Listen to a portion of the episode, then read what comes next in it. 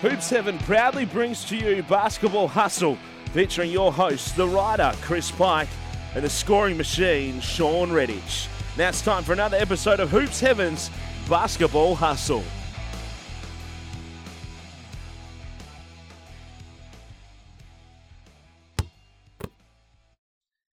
Hello and welcome to a special round two edition of Hoops Heaven's Basketball Hustle. And, and things are moving quickly. Hardly a day in between games here of the NBL season already. We're seeing some some interesting results, some exciting action, some double overtime games, some games decided on the buzzer, and now all of a sudden we're just days away from every team getting involved. So we've got the New Zealand Breakers about to get their season underway. The Perth Wildcats are about to do the same this weekend. Plenty to talk about here on this week's Hoops Heavens Basketball Hustle. I'm Chris Pike, your co-host, but the scoring machine, the the four-time NBL championship winning legend, the Perth Wildcats superstar Sean Redhage. Special day for you, which we will touch on during this show. Thanks for joining me.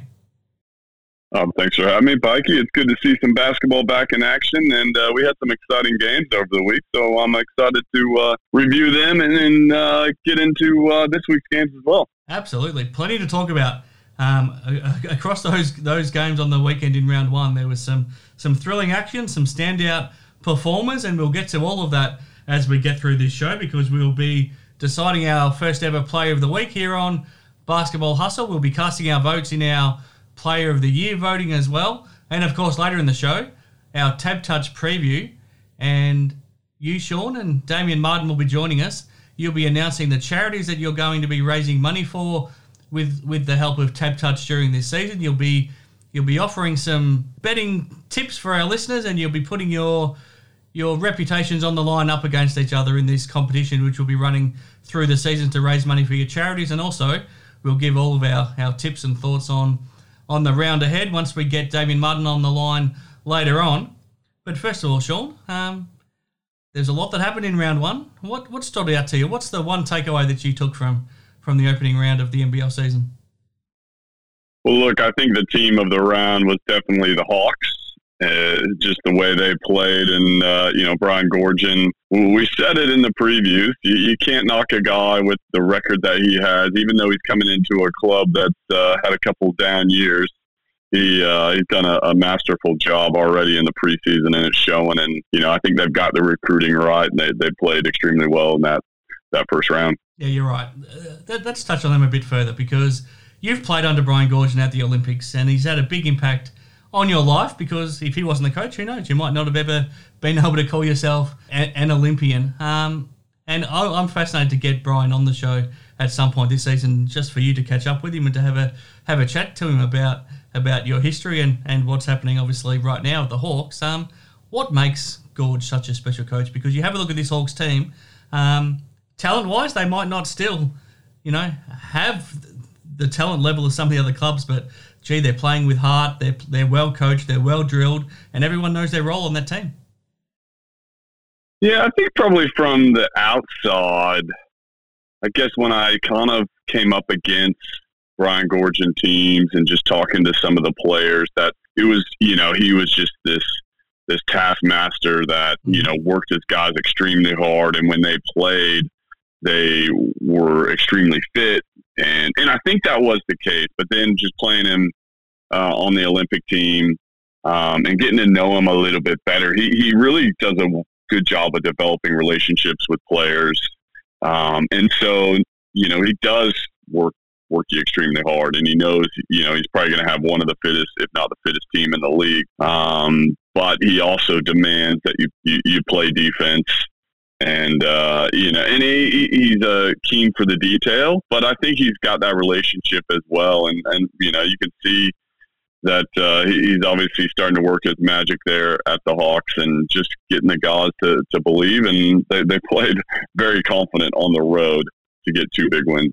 Yeah, absolutely. The first one against the Bullets was was impressive enough, but that Brisbane team, I think we'll see a lot of improvement from once they get Matt Hodgson and, once Orlando John, Johnson as well. Um, is not is not injured. Hopefully he's not too badly hurt. But the win over over the Taipans up in Cairns was was, was massive for them. Uh, very quickly, the results from from round one, and we will go into these a little bit more in, in more detail shortly in our second segment. But first up, Friday night in Adelaide, Melbourne United just blew them blew the Adelaide 36ers away in the second half, and, and it was remarkable because the 36ers were actually leading um, early in the third quarter, but Melbourne went on to win 89 to 65. Then on Saturday, as we touched on in Brisbane, the Hawks beat the Brisbane Bullets 90 to 84.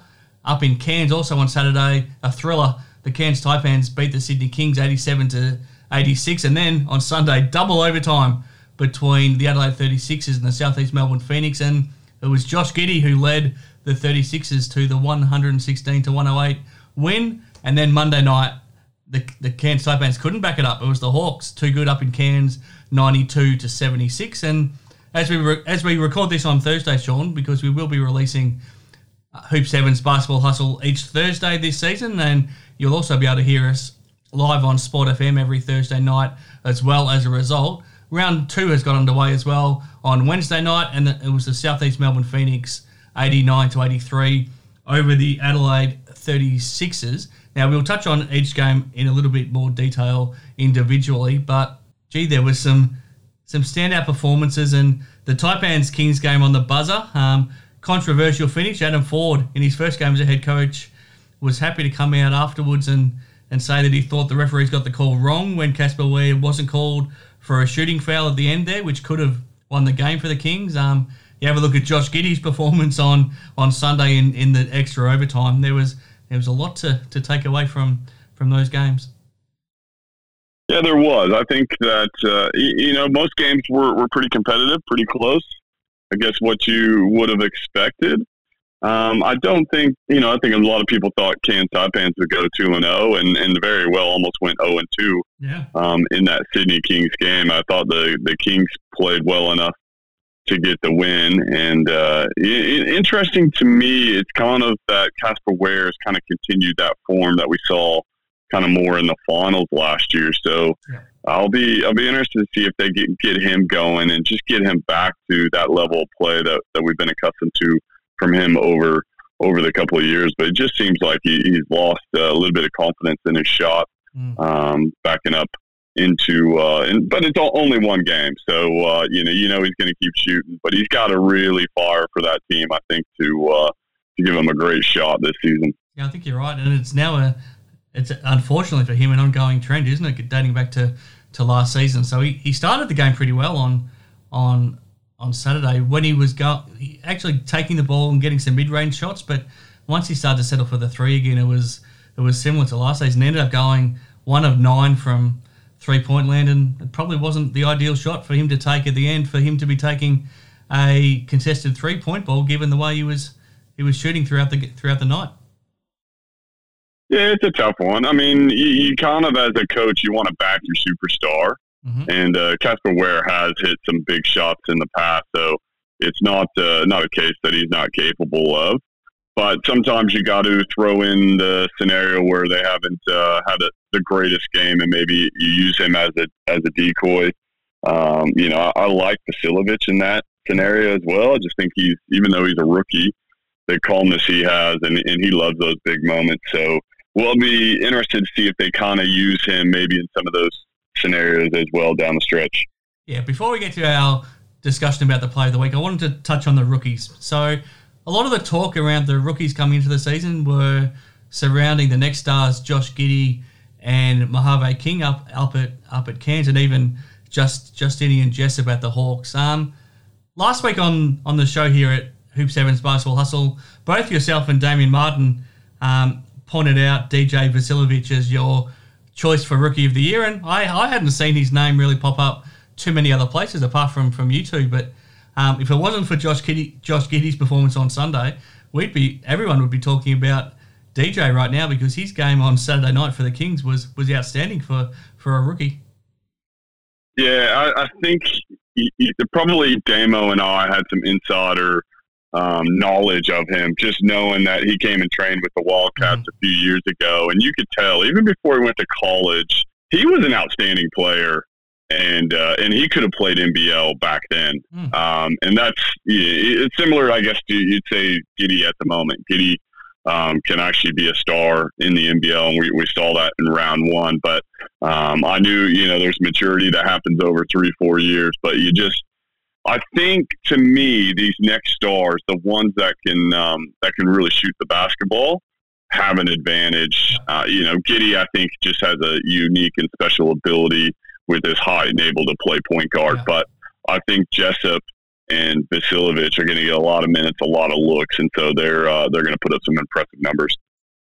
How did you feel coming away from Sunday's game and watching what Josh Giddey did? Um, Daniel Johnson had a had a monstrous game, but he'd fouled out once the game got to, to overtime. So the 36ers needed somebody to step up, and and Josh Giddey started overtime with that breakaway dunk and fell flat on his face, and and I think um, a lot of players would have would have let that finish their game, and obviously it meant that he didn't end up playing on Wednesday night through some post concussion um, effects. But what did you make of his performance on on Sunday in that overtime period? Because for an 18 year old, the youngest player in the league, he was the reason that his team won the game. Well, it was a spectacular fall on that dunk, I must say. I haven't seen uh, too many players hit the ground with that uh, that force. Um, so he'll remember that that that dunk for a long time. but he, he, it's something. It is pretty remarkable. I haven't seen a an 18 year old be able to come into the league probably since Joe Ingles, um, and you might even throw Newley in there a little bit as well, as far as just being able to come and have an impact. But the thing about Giddey is just composure. He, he never looks like he's out of second gear, but he's just getting to the rim with ease. He's making the right play. And, uh, you know, that's kind of the first time I've really seen him play uh, for extended period of time. And, and I really liked what I see. And, and, you know, big raps to him. Great job. And I think he's going to have a, a, big impact on Adelaide. And they're going to need him to have a big impact because I'm not sure their imports are to the level that they were hoping for. No, and we, we saw what happens to them without him um, last night against the Phoenix as well, where they really did did struggle. So we'll get to that a little bit later. Now, we're going to have a Player of the Week award each week here on Hoops Heaven's Basketball Hustle. And starting next week, we'll be deciding, we'll be letting our listeners decide that. And one of our lucky listeners will be receiving a special prize, and we'll announce our the sponsor of that award next week here on the show. But for this week, Sean, I'll let I'll let you have the honours of of picking the player of the week from round one, and it's not an easy decision. So I'll run through the candidates and and let and let you let me know your thoughts. So first up, Daniel Johnson had a massive double for the 36ers. So first up, he had 29.6 rebounds on Friday night and went four or four from three point land, and then he backed it up on Sunday. 33 points, four rebounds, shot 11 of 14 from the field, 10 of 11 from the free throw line. Um, Chris Goulding from Melbourne United, he had 16 points, four rebounds, three steals, three assists, and hit five three pointers. His teammate Jo Lual-Acuil was very impressive, 16 points and 12 rebounds. Sam Froling had two good games for the Hawks, 19 points and four rebounds. First up, against Brisbane and then backed it up with 11 points and seven rebounds against the Taipans. But he had a couple of really impressive teammates. Tyler Harvey, 16 points, three rebounds uh, in the first game, and then 25 points and seven rebounds in the second. Justin Simon, um, two outstanding all round games um, f- for the Hawks. First up, 13 points, eight rebounds, five assists, and five steals including going two or two from three point land, and then he backed it up with 10 points, 12 rebounds, four assists, and three steals. The Taipans imports both had pretty solid games. Cam, Cam Oliver, he started with 12 points, 11 rebounds, six blocks, then backed it up with 16 points and 13 rebounds. His teammate Scott Machado started with 17 points, eight rebounds, seven assists, or I think it was eight assists and seven rebounds, sorry, and then 11 points, 11 re- 11 assists, four rebounds, and three three steals. Mitch Creek, um, he, his game on Sunday was outstanding despite the loss. 30 points, eight rebounds, and six assists. And his teammate Yanni Wetzell on debut, 24 points, 11 rebounds. Um, some impressive performances there, Sean. before I get you to pick, did I miss anybody? Did anyone else stand out that I might not have not not have mentioned? No, I think those were the uh, the candidates there. There was some.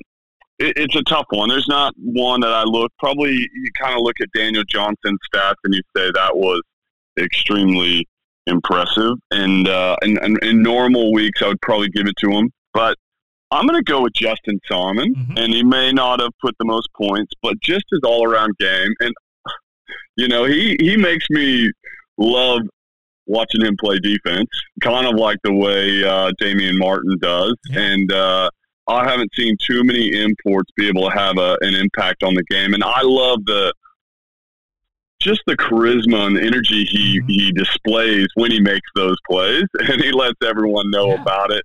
But uh, you know, the play of the round was that um, that block he had on Majok Deng, where he up faked him, sidestepped him.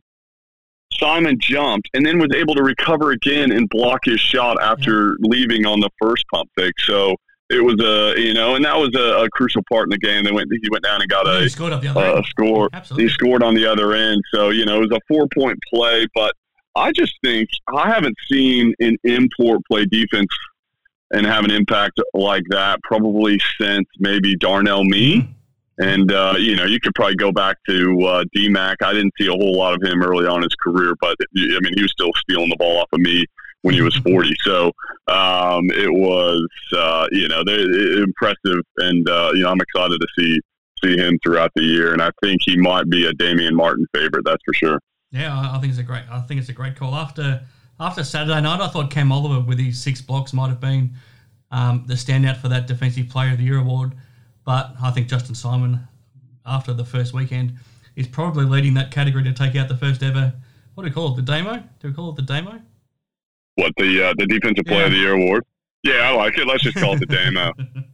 okay, so Justin Simon, our first player player of the week here on Hoops Heaven's Basketball Hustle for the 2021 NBL season. Now we're going to have a Player of the Year award that we'll we'll follow and announce throughout the season as well, Sean. So that means we'll be casting our votes each week of the season. We'll be we'll be doing a five, four, three, two, one system at the end of each round. Um, given you've given Justin Simon the Player of the Week award, does that mean he naturally takes out the five votes? Yeah, he get he gets five votes. Daniel Johnson gets four votes. Tyler Harvey gets three votes. Uh, Mitch Creek two, and Machado one. Tough to argue. I'm, I'm happy with that, Sean. So so we'll follow it, follow that through throughout the season, and we'll have a have a special prize to announce as well as as we go along here on here on the show. So make sure you stay stay tuned tuned for that, and and Sean, that's going to be it's going to be on your hands. So basically, basically, we're going to be announcing your MVP of the season, which is which is going to be something that that hopefully somebody's pretty happy to win by the end of the season. Well, I'm excited about that, and uh, you know, I always with uh, with player of the weeks, with with uh, MVPs, I always tend to go towards teams that won. I just think if you can make game winning plays, game winning performances, goes a long way, and then that's probably a big reason why Simon's uh, the player of the week for me this week. Absolutely. Okay, that's our first segment done here on on our show for this week, Sean. When we come back, we'll go through those games in round one in a, in a little bit more detail, and and of course later on we'll have our tab tab touch preview where we'll be joined by Damian Martin.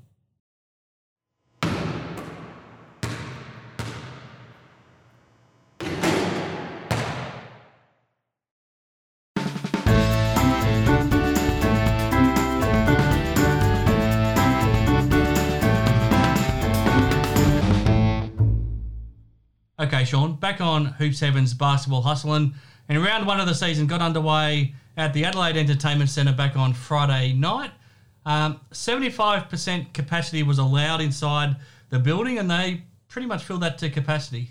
Um, so there was, I think, more than 6,500 people there in the building. So a good crowd, and especially in this current environment, to get that many people into a building is a good result. Fascinating game in the end. Adelaide led at half time.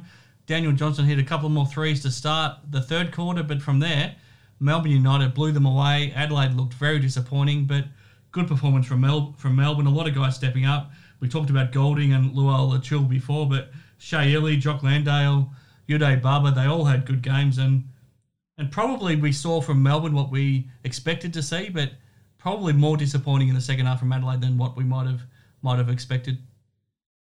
Yeah, after having a, a, a, great first half, and you know, to start the Conner Henry era there, you know, at the Adelaide Entertainment Center in front of so many fans, where you're, you know, not, not a lot of places in the world are able to have uh, full stadiums mm-hmm. like that. So a, a disappointing, disappointing start to the season for Adelaide, and I think that you know, probably just the imports there were, were a bit of a letdown. And, uh, you know, as outstanding form Daniel Johnson is in, he's going to need a lot more help. And, um, you know, we saw some glimpses from Giddey, but, you know, Melbourne United, we, a lot of people are picking them to be the title favorites. And, you know, they didn't play great, but they played well enough in the second half. You can tell they've just got that, that second gear where when they switch on defensively, um, and they've got a lot of weapons. You, you know, they don't need guys like Goulding to score 30, where Adelaide, Adelaide kind of need yep. DJ to have big games. Goulding can, you know, he's going to have the occasion real big games, but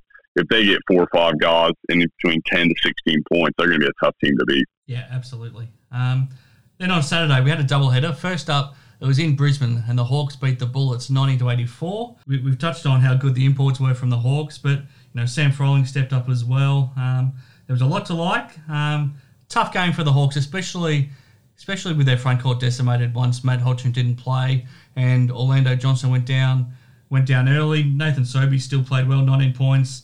I thought Vic Law looked pretty good on on debut, 17 points, nine rebounds. I think Drmic and Froling showed that they'll be handy pickups. Um, what did you come away from from that game feeling? Yeah, it felt like Brisbane started the game well. They had a, a decent lead there in the first quarter, and you kind of the Hawks felt like they were kind of figuring out how they were going to play. And, um, you know, they didn't get great games from um, Jessup. Mm. You know, he was pretty quiet that one. Harvey was okay, but, you know, they just found a way to, to come together. And it, it feels like the Bullets are still kind of figuring out who's going to be their go to player. Obviously, imports going down injured. You know, I like Law. I think he's going to be a solid pickup. He didn't. I don't think he's going to set the league on fire, but uh, you know, and Sobey played well in stretches. I think they're just going to. Uh, they, they feel like they're going to be a team that needs a few weeks to kind of figure out everyone's kind of roles. Yeah, I, think I think so too, and and they'll be hoping that Hodgson gets back pretty soon, and, and that Johnson's not too not too badly badly hurt hurt either. Now the second game on Saturday, Cairns Taipans ended up beating the Kings eighty seven to eighty six. It felt like a game that was always going to be decided pretty much on the last play, and it was, as we touched on before, Casper Ware was fouled by Machado with a couple of seconds to go. They went to the video review, and it was decided it was a non-shooting foul. A little bit controversial, and in, in the end, they came out of that, and, and Casper took a took a pretty deep three, and it didn't fall, and the Taipans won. Aside from from Casper, like we touched on earlier, um, what, what did you what did you think of this one? Well, look, I thought Sydney played a pretty good game, yep. and I thought they probably deserved to win that. I probably, I think they would have given, certainly in the NBA, they probably would have given Casper those those free throws. Yep. Um, you know, they, it was very close and uh, oh, a tough call to make in that that scenario. But I think um, you know he probably should have got those those free throws. But you know, credit to Cairns, they found a way to win um, at home, which we we expected. But um, you know, I think Cairns doesn't look great early, mm. and uh, you know they caught a lot of teams by surprise last year with uh, with how well they started the season. So it'll um, you know can they make those adjustments? Um, you know, they very easily could have been 0 and 2 after this week. I was a little concerned watching from a Taipans point of view thinking that last year they had such a chip on their shoulder. They all had a had a point to prove, and and and they had a had a remarkable season. Um, now this season they've been there and done it. Everyone's come back, and they kind of you have to be really careful in this situation where you don't expect to just be able to continue on where you you left off. All of a sudden, you now become a mark team, and everyone's everyone's got a target. Everyone's chasing you, so they need to probably go up another level. Whereas they just looked like at times they were just expecting it to happen on on on Saturday night and, and again on, on Monday, which we'll touch on. Is that a is that a concern? Because now it's a totally different mindset going from just going from having that chip on your shoulder to to now suddenly everyone having a t- having their target and setting themselves for you. Yeah, I mean, it is always a, uh, you know, when you have success the previous year, you can kind of get into a little bit of a false sense of, uh, I guess, complacency. Mm-hmm. But I think they, um, I, I think they might be missing their other import as well. I think that uh, you know, I think that he, he really brought a lot of things to them last year, and so uh, you know, they forget, not only was DJ the defensive player of the year, but he was also their leading scorer. So he scored more than both Oliver and, and Machado did last season. Yeah, and he just gave uh, you know Oliver was great in patches, yeah. and um, you know I think he was, he was outstanding, but he didn't he didn't always have uh, he wasn't consistently great. And uh, yeah, they're just missing a little bit of defensive presence and and be able to create their own shot. You know, Jarek is more of a catch and shoot, Kouat more of a catch and shoot rebounder. So someone else that can kind of go create other than Machado. Yeah, absolutely. So we'll get to their game on Monday shortly as well. Before that, double overtime on on Sunday in Adelaide. Another good crowd there, 6,600 people. And Daniel Johnson had 33 points up until just before the end of the fourth quarter. When he fouled out, I think I think a lot of people thought that the Phoenix might be able to snatch it, but you know, as we talked about, Josh Giddey put the 36ers on his back, and it took two overtime periods, but they ended up just getting over the line, 116 to 108. Important for Adelaide to bounce back from Friday to win the game, but I think Southeast Melbourne had every reason to think they probably probably let let one slip. Yeah, I think they'll. Uh, I mean, from their point of view, you hope you you don't look back at the end of the season and think, oh, if we could have got that opening game, you know, might help us get into the finals or, or change the scenario. But, you know, impressive performances from Creek. He was outstanding. He's, uh, you know, mid-season form. And, you know, as long as they can keep him healthy, he's going to be a tough cover all season. Yanni Wetzell, I mean, he came out of nowhere. That's a uh, encouraging sign for them to uh, get someone to uh, fill Pinno's shoes, and um, you know that's going to be a pretty big combination when when Pinho comes back healthy. So um, give them be able to give them a different look and not always have to play Creek at the four, yeah. which sometimes he can be undersized, which gives them an advantage in some scenarios, but uh, rebounding as well on the defensive end can can hurt you with a with a smaller four like that. And you know, Giddey was just he was just outstanding in that in that overtime period and just kind of the coming out party for him and, and welcoming him onto uh, the world stage. And I'm sure there'll be quite a few NBA scouts uh, if they can get a flight um, over here checking out Giddey um, to see uh, where he's going to land in the draft next year potentially. Yeah, absolutely. You make a good point about the rebounding too. The offensive rebounds, especially from Isaac Humphries, was massive in the end as well for Adelaide. Um, Monday night to close out the round. And a, a, brilliant performance, that's not undersell it, from the Hawks to go up to Cairns. They've been away from home since Boxing Day, and to still go out, go and do this performance was was fantastic. Not only did they beat the Cairns in beat Cairns in Cairns, um, but they, they did it emphatically, 92 to 76. Both imports, Harvey and Simon, were terrific again, but Justinian Jessup was brilliant. He he went 24 points, didn't miss a three point attempt, and and there was just so much to like from from the Hawks. Yeah, to me, that was probably the most impressive win of the season out of any team so far. I mean, to go into uh, the Cairns, it's such a tough win up there, and uh, you know to play their second game. That you're right, they've been away since Boxing Day, which uh, which can definitely have a, an effect on your performance. But uh, when they get their guys shooting the ball, when when Harvey and Jessup and then Solomon's playing defense, you know those three guys are just elite at what they do, and and it just seems like everyone else is kind of buying into their role. Um, Ogilvy playing his role solid. Um, you know, I like Froling. It's just a uh, it's going to be an exciting team to to watch and how they gel over the season. I think so too.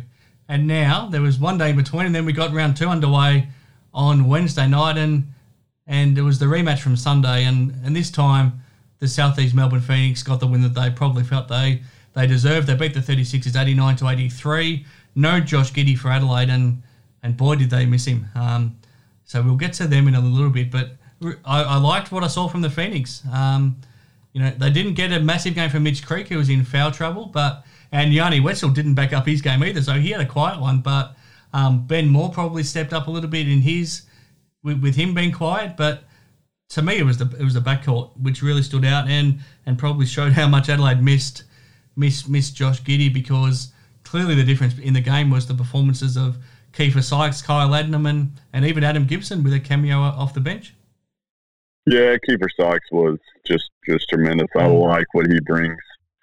They needed a score, and uh, you know he can shoot. He can put the ball on the floor, and, and it, that's going to be a tough, tough matchup when you got a one-four on ball with Sykes and, and Creek. It's going to be interesting to see how teams play that because uh, obviously Adelaide didn't really figure out a great solution to it. Those two guys uh, were uh, were outstanding on, on Wednesday night. So I think uh, you know encouraging signs.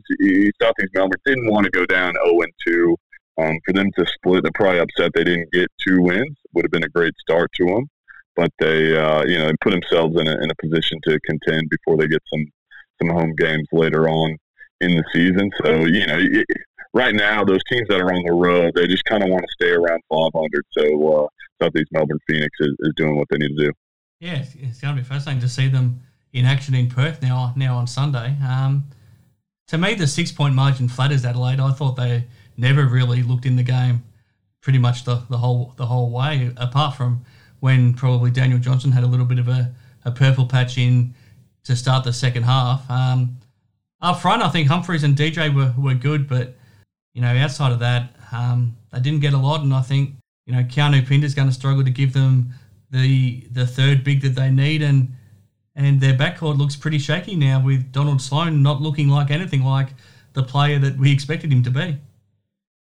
No, I mean for an NBA point guard with uh, a lot of good raps coming about him, he's uh, he struggled in that first first three ball games. It just hasn't looked like he's been able to beat his defender consistently. Mm. Um, you know, you and I talked about it before for the game. How many times he slipped over and Yep. just uh, you know, I don't know if it was two weeks in quarantine Mm. and uh, you know he's still trying to come back uh, from that long trip over from America. But they're going to need him to uh, to really step up. They need they need two really good imports and possibly one elite import to kind of put them in top four finals contention. So it'll be interesting to see how long they stick with that if uh, if their games don't improve.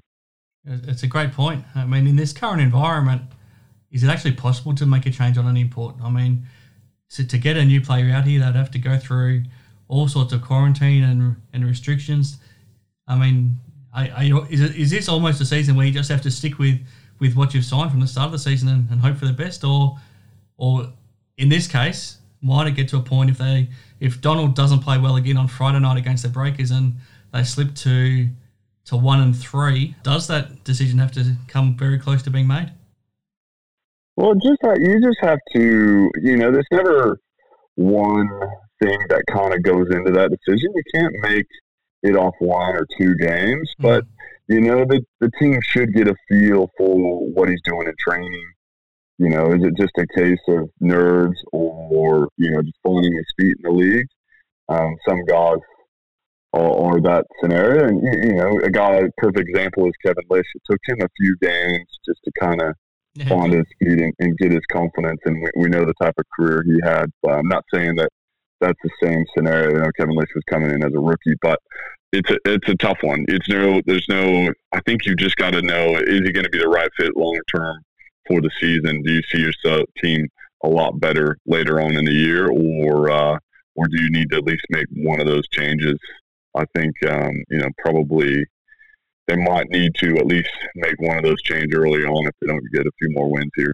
Yeah, not a lot of patience historically in Adelaide for, for underperforming players, so it'll be fascinating to watch. Um, so that's our wrap of the games we've seen so far, Sean. When we come back, we'll have our Tab Touch preview, and we'll be joined by Damian Martin here on Hoops Heaven's Basketball Hustle.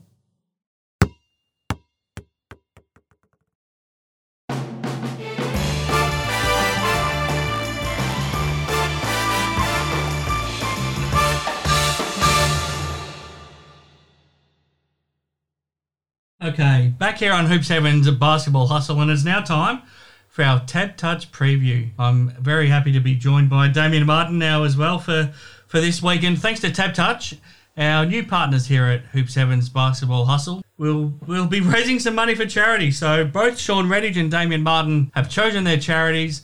Tab Touch have been happy enough to donate a, a sum of money for them to place a bet on each week and to pick some pick out some some bets that they they see as being worth putting their money on. So hopefully between them they can raise money for charity. Hopefully they can help you find a winner as well. So very excited by that. So it's just it just seems such a natural fit.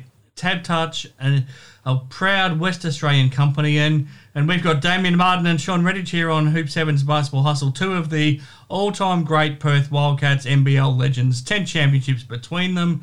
They are the last two championship winning captains of the Wildcats, so it, just it's just a perfect fit. So thanks to Tab Touch for their support. Now make sure you head to tabtouch.com.au to check out all of the odds. Not only do they have head-to-head betting on NBL games, but all of the different options and, and markets related to the games as well. Any sort of line betting, any sort of margin betting, any sort of any sort of total betting, and, and some individual player betting as well. So check it out at tabtouch.com.au. Thanks to TabTouch for their support. And now let's get stuck into the action with with Damian Martin. Okay, I'm back here with Damian Martin here for our Tab Touch preview, and, and there's no Sean Redhage joining us either on his birthday here, Damo talk talk without him, and you can you can share some some insights that you might not you might not be willing to say if Sean if Sean is with us, Damo. Um, before oh, we... I wish I'd known he. I wish I'd known he wasn't going to be. I would have dug up some dirt. I would have called his wife Gretchen, spoken to his kids, uh, and then come back here with. Uh, yeah, don't worry about the tip. Just would have been all about the dirt on Sean Redhage. But uh, there's not much. I don't think there's much out there, unfortunately. I will get to it shortly because it's a big day for him right now, which I'll talk, talk about a bit later. But let's get straight into the preview. And then I've got a couple of things I want to talk to you about, Damo. So thanks to Tab Touch. Let's get straight into our, our tips for round, round two. And it got underway last night. So we're recording on Thursday. And as we talked about earlier in the show, every Thursday afternoon we'll now be releasing this show. Um, I'll take your word for it. Who would have you tipped between Adelaide and Southeast Melbourne last night? Oh, to me, it was actually the toughest game of the round mm. to hmm. pick. Um, and because obviously I was, just didn't know if we are going to record yesterday or today, I never had to make a decision. I actually think I would have gone with Adelaide. Yep. Uh, you know, obviously Mitch Creek was amazing in round one, 30 points. My question marks were around, you know, Sykes obviously I think had 11 assists in round one, but who was going to be the next best scorer mm. was my big question. And then last night, funnily enough, you know, Creek gets in a bit of foul trouble. I think gets to play 25 minutes. Still finishes with, you know, 15 points. Yeah. He's very solid out there. But, yeah, Sykes, he was incredible. Was. So um, he was fun to watch. And not just, you know, with his scoring and obviously some big threes, uh, you know, in the fourth, but also facilitating, his craft, uh, just how crafty he was out there, but his patience. So down the stretch, he, they got the ball in his hands. They kept running pick and rolls and, and they exploited it. So I actually, you know, thought Adelaide were going to get the job done going into the game. But credit to Southeast, they were brilliant. They've, they've not stopped the win, and they'll be very you know happy with it. And, and Adam living at the free throw line, being aggressive, yeah, there's a lot to like about the game. Dan Johnson was brilliant uh, in a losing performance, so he's continued his form from round one. Absolutely. Okay, let's get into the rest of round two now, Damo. It starts Thursday night in Brisbane, a rematch from last week. So we've got the Brisbane Bullets thanks to Tab Touch paying 192 against the Hawks, who are $1.88. This is a, a tough one because there's still no Deng Adel or Cam Bairstow for the Hawks. Yeah, and you know they are two and zip. Going in without those guys, I think are going to be big for them. You know, Normal would have lent towards Brisbane, but the reality is, I like the way. I really like the way they played in the first round. They're going to be fit. They're going to be disciplined. They, you know, Jessup, you know, as a next gen player, he just plays with so much confidence. Yeah. You know, it's one thing to bring in quality imports, which they have, and you kind of expect that from a Goorjian coach team. But Jessup, I think, is we saw glimpses of it in game two when they played preseason out here in Perth. But then to carry it into the you know the regular season, I think he's a great pickup for them, and, and that'll continue. So I, I will go with Brisbane, mm-hmm. uh, but I'm very impressed with Illawarra, even without two players. I think he's going to play big minutes. Sean's gone for the Bullets as well, but I'm, i think I'm sticking with the Hawks. I'll go the Hawks. Friday night. This is a this is a really tricky one. The Adelaide 36ers, who even though they got one win in double overtime, uh, they haven't been great over the first three games. They need to bounce back, but they're they're up against the New Zealand Breakers, who we haven't seen yet, and who have been away from home already for six or seven weeks. So we've got the Sixers paying, thanks to Tab Touch, $2. The break is 182 This is a tricky one. Yeah, and I'm hoping to see Giddey return. I'm not sure if he was ruled out for both games this round or just I think they're hoping he'll play. Yeah, so I'd love to see Giddey out there, but I am excited to see you know what the new look breakers look like. Mm. You know, the Webster brothers teaming up together, Abercrombie still playing great basketball, and then they've recruited really well in the off season. So I'm tipping the Breakers in this one, uh, and you know, off the back of, like you said, six or seven weeks already on the road, they'll just be chomping at the bit to start playing some basketball and take their mind off how much they probably prefer to be back home with, you know, wives, kids, uh, and family. Yeah, I'll, I'll go with the Breakers as well. Then on Saturday, still in Cairns for the Taipans, they're hosting the Sydney Kings, and they played a cracker on back in round one. The Taipans are paying 164 thanks to Tab Touch. The Kings, $2.27.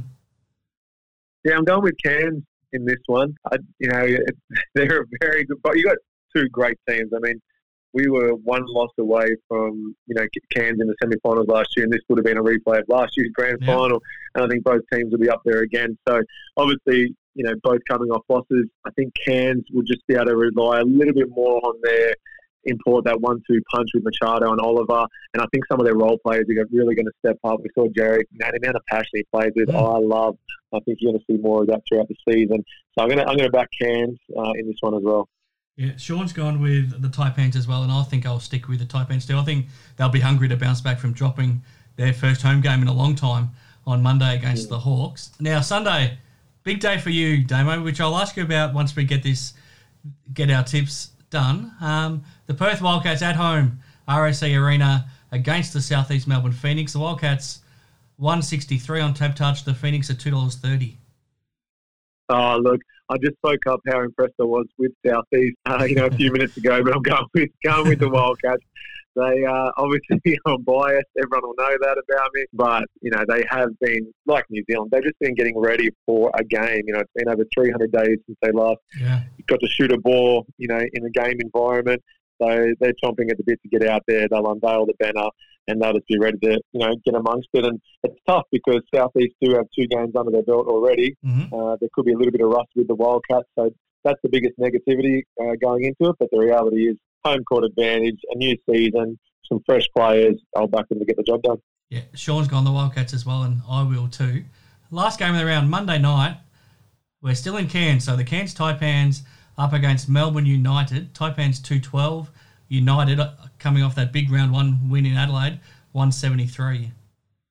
Yeah, I'm going with Melbourne here. Like you said, Cairns don't lose often on their home court. They obviously dropped one last round. I'm backing them, you know, on Friday night, on Saturday night against the Kings. But I was really impressed with Melbourne, the depth they have, the talent they've got, and they will be going into the game fresh.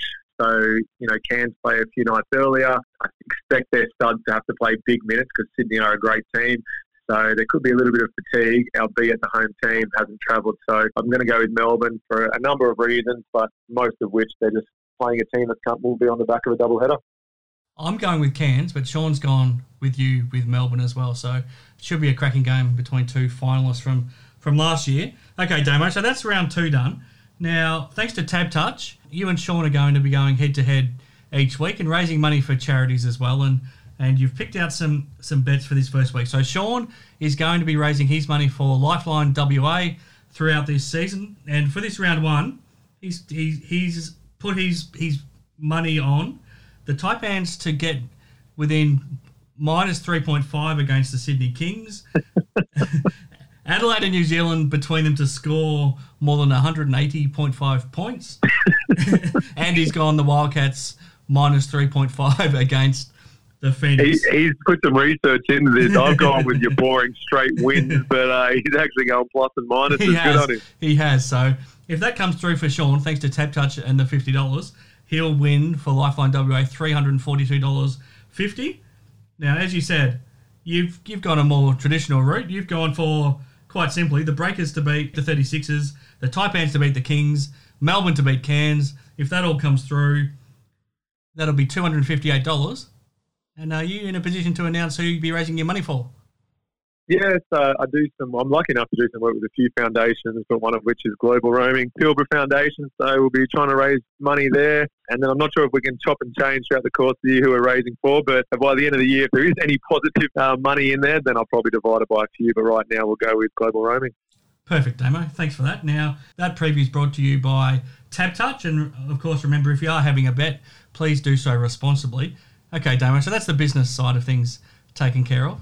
What was it like for the first time in what is it, 14 years for you that an NBL season was happening where you weren't either either watching on, getting ready to play, sitting on the sidelines, wishing you were out there. What was it like watching a season knowing that you're not going to be hitting the court at any point this season? Yeah, it was really weird. The build up to the regular season, to be honest, I, I wasn't missing the game. You know, I can wake up pain free, play with my kids. I kind of transitioned into life post basketball quite quickly. Like I literally retired, and then that afternoon I was at work. So that I didn't really notice, and I thought that's how I was going to feel regardless of when the season tipped off or not. Mm. And couldn't be further from the truth. You know, round one, I found myself, you know, try, trying to make the effort to watch a few games. By the end of round one, I, you know, I didn't miss, you know, the last two games. And then last night, I was actually on the edge of my seat, yelling at the screen, yelling at how I believe they should be defending plays. Why aren't they denying this guy? Why aren't they double teaming? And this is for two teams that I've never played for. Mm you know, you know, not many of my former teammates play for either of the teams.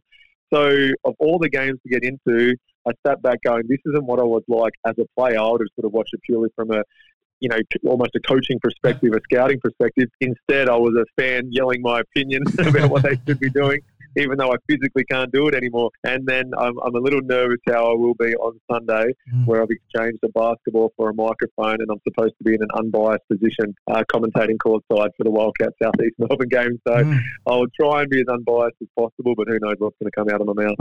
I wanted to get your thoughts on how you're feeling about it. Sean's going to be there alongside you, so it's going to be fascinating to see the two of you there on our TV screens, and it's going to be fantastic. I'm looking forward to seeing what you two can provide for the broadcast. Um, how are you feeling about it? How are you, are you a little bit nervous knowing that you're not just on as a guest now, you're actually there as, as the host on a on an internationally broadcast game of basketball? Don't say that. You're making me more nervous than I already am. I, I, am really glad that for the first game, I'll almost just be shadowing mm. Sean. You know, I'll see what he does, take his lead, and then I'll ask a few questions throughout the broadcast. And then, like you said, it will be weird asking the questions opposed to answering yeah. them. But I'm excited just to be out there and amongst it as close as I can without putting on the playing shoes and the Wildcats jersey. So I'm, I'm genuinely nervous. I'm not going to lie about that, and I'll probably stumble on a few words, and you'll be able to notice it across the broadcast. But I'm excited as well, and I'm just grateful that I got a call you know, about a week ago asking if I would be interested in participating. So mm. I'll see how I go. If I get fired after round one, then hey, at least I had a try. but uh, I'm, uh, I very much am grateful that I can do the game one with you know a former teammate and a good friend, and he's already put his hand up and said, "Let's get together," and I can you know help you as much as you need. So okay. hopefully Sunday goes smoothly. Now, also, um, the championship banner will be getting raised as well, and you're still the captain of that team. That must be an exciting occasion, and probably the first time you've ever actually got to enjoy it, because every other time you've actually been taking part in the game while the, the banner has been been raised. Yeah, a lot of the time they've unveiled it while we're in the locker room having yeah. our final chat with Trev. So to be out there, see the banner unveiled, and straight away you're just going to relive. For me, it'll be reliving, you know, 12 years at the Wildcats, not just that one championship mm. year. But every season is special for different reasons. Every season, every team goes through adversities, highs and lows. But through the one team that gets to have that banner with their name on it um, is, is why you play the game. So I'll be out there looking forward to being a part of the, the Red Army, joining the commentary team, and, and seeing that banner fall down, you know, number 10 for the club. Now, another thing quickly from round one. Sean, Sean and I have dubbed it the Damo, so the Best Defensive Player Award, now named in your honour. who, who stood out in the Damo for you? Um, I thought after Saturday night, Cam Oliver was was the standout with his six blocks, but by the end of the weekend, I thought clearly Justin Simon for his two games with the Hawks, and and Sean's mentioned Sean mentioned earlier on the show that it, it his influence on the defensive end reminded him reminded him of the influence that you had on games. Um, who stood out in the Damo for you? Yeah, no, you've, you've absolutely mentioned him straight off the top. When I was watching Illawarra play, and the thing that amazed me was his willingness to go and make the reads and back himself to do it. You know, mm. sometimes you don't want players going outside of the system, you know, at either end. But then there's some players that you're happy to do it, and you know most people think that's a comment that regard you know regarding the offensive end. So, for example, we might, we might run a play, or the Wildcats might run a play. I've probably got to stop saying we. It's hard to move on. Um, but the Wildcats will run a play, and if Bryce sees something that he likes, you've got every single player wearing a Wildcats jersey, coaching staff included, happy to back him to make that read. At the defensive end, there are some players who have that green light from their coaches and from their teammates. And, you know, I just thought the reads that were made in Illawarra, in the Illawarra game in the fourth quarter. I mean, that block shot into you know jumping back up, grabbing it, going down, scoring. You know, that was a, a big play, Yeah, and it's hard not to get caught up in that. And, and you want to be able to relive that and replicate that moment. So you do whatever it takes to be able to feel that hype, feel that environment. So that's why those big plays usually generate four, six, eight, ten point runs. Uh, so it wasn't just the two points he created, or you know, a potential four point turnaround by Mm. blocking the shot and then scoring, but it's what happens at the back end of that. And I was very, very impressed with his game uh, at both ends, but in particular defensively. Oliver, obviously, like you mentioned, six blocks. You know, I think there was um, a few guys that stood out, but none more so than those two.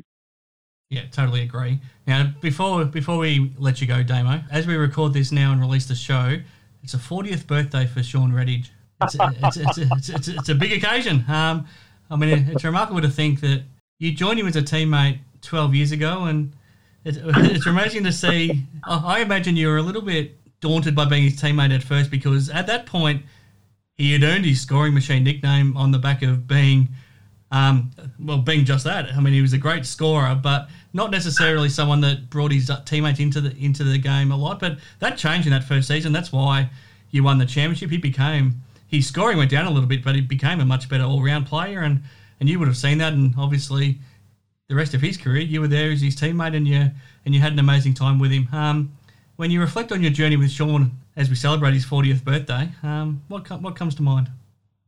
Uh, he was the ultimate elite player in regards to his professionalism. So, professional means you just get paid to do it. You know, most people have a profession, but to be elite means you get the utmost out of your ability. And he did every single cliche. I think I've mentioned this before. Every single cliche you've heard of. So, got to weights early, lifted heavily, got to training early, worked on his game, trained hard during team training, finished team training, worked on his game again for another 45 minutes to an hour. You know, stretching, visualization, sports psychology, diet, good sleep, yada, yada, yada. He did it every single day, not after a loss, not just when TV was there or the media crew, not just before semi-finals, every day. I remember during his last season where he wasn't playing big minutes whatsoever, we played a game on the Friday. He played about three minutes. We were flying out to out of, uh, New Zealand on the Saturday. I was injured at the time, so I had to come in for a workout Saturday morning. I get to training Saturday morning. He's already there getting shots up because he wanted to get shots up just in case he gets called, you know, to go and play in New Zealand the following day. I'm just like, this was this guy, day one to literally the last day he was wearing a Wildcats uniform. And what he did, two, three, four guys started to implement and replicate, and that turned into seven, eight, nine. And that's where the culture of the club came from, from the work ethic. For me, uh, with Sean, and whether he learned that from college coaches, whether it was self-driven, whether it was former Wildcats players, I'm not sure. But his nickname in college at Arizona State was Charlie Hustle. Mm. So we may we may call him the scoring machine out here, but Charlie Hustle I love, and he, he is. He just would get after everything, dive on this basketball, try and make big play after big play. And you know, we mentioned the the championship banner getting unveiled from the rafters. You know, on Sunday, and I dare say at some stage throughout the season, we'll see you know the number forty-two uh, hanging from the rafters as a retired number, and, and deservedly so.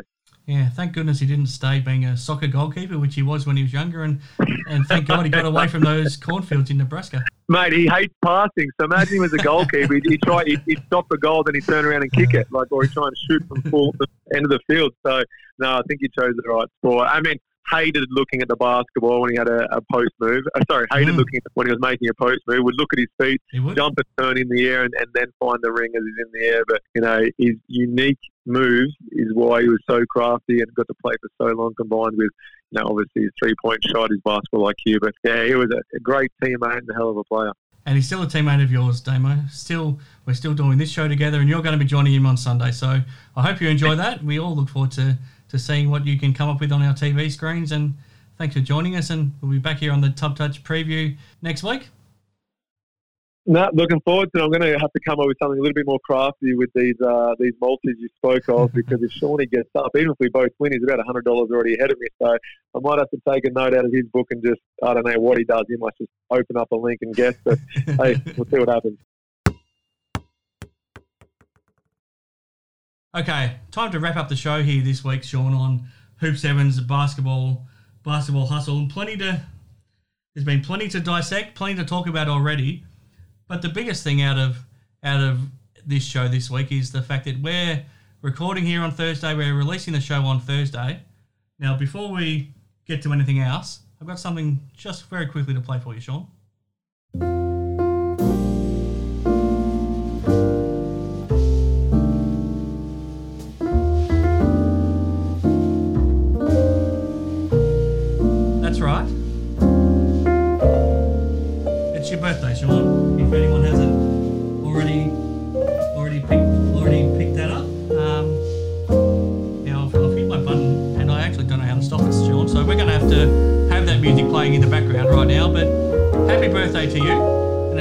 Any old ordinary birthday, is it? It's a it's a milestone day for you.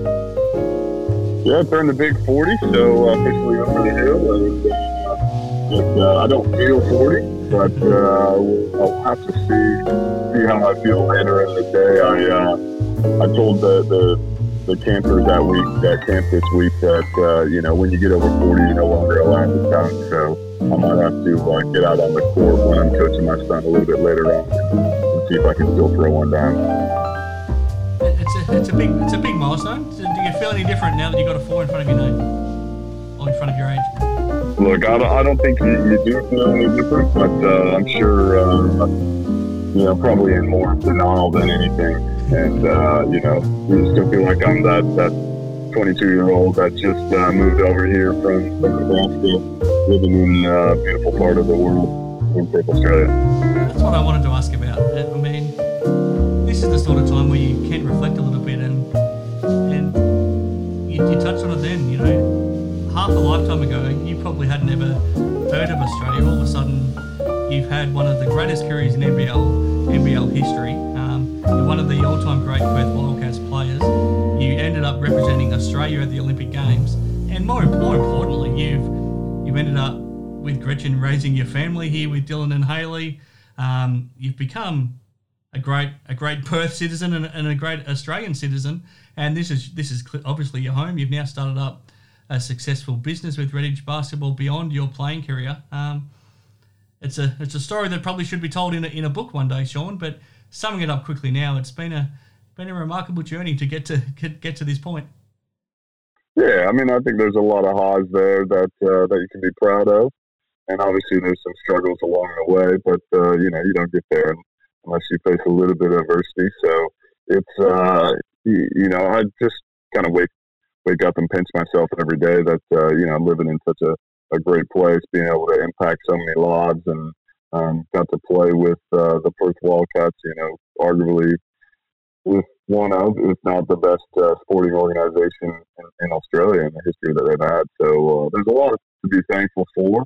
Um, and I had great, uh, amazing wife, two fabulous kids, and uh, you know, it's it's uh, almost a, a, dream come true, and, and looking forward to uh, the next forty years. now, just before we move on, because I know you don't like talking about personal things like this too much, how does the scoring machine celebrate his fortieth birthday? Well, like I got up, uh, got a little workout in, so uh, in my little makeshift home gym that I set up when COVID hit, and uh, filled with uh, Redhage basketball T-shirts uh, all around. so I need to uh, give give out some of those uh, so I can clear a little bit more space to uh, to have a little bit more workout room. But uh, you know, probably head to the beach. Might uh, might pop down for a cinnamon roll to, to celebrate, and then uh, I got some uh, barbecue pulled pork sandwiches to uh, to, to munch on later on with the family. So uh, and uh, and then on the basketball court, my son's got a uh, a, trial tonight that uh, I'm the coach of the team, so I've got to uh, run that as well. So it's uh, going to be a full day with a lot of things that I love: working out, beach, family, and basketball. So uh, I can't complain. No, sounds perfect, Sean. So happy birthday to you for that, and I hope you enjoy enjoy the day. Um, now let's wrap up the show as well. I'll sign off for, for this week here on Hoops Heaven's Basketball Hustle. We'll we'll keep a close eye on the on the, the multi bets thanks to Tab Touch that both you and, and Damo have picked out and, and see what sort of money you can raise for for you for Lifeline WA and, and Damo for the, the Global Roaming Pilbara Foundation. So that's going to be fascinating to follow. We'll look forward to seeing both of you and your smiley faces on our TV screens on, on Sunday at RAC Arena.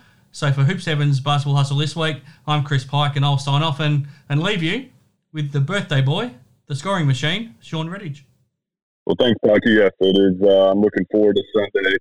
Going to have seven and a half thousand uh, Wildcat fans cheering on their team, and just to see NBL basketball back after uh, I guess almost ten months here uh, in January, late January, is going to be a, a, special moment, and uh, I'm excited to kind of get those nerves and that feeling of being in a live uh, NBL basketball event. Uh, it's going to be fun, and, and, to do that next to Damian Martin on his debut as commentary is going to be exciting and, and memorable as well.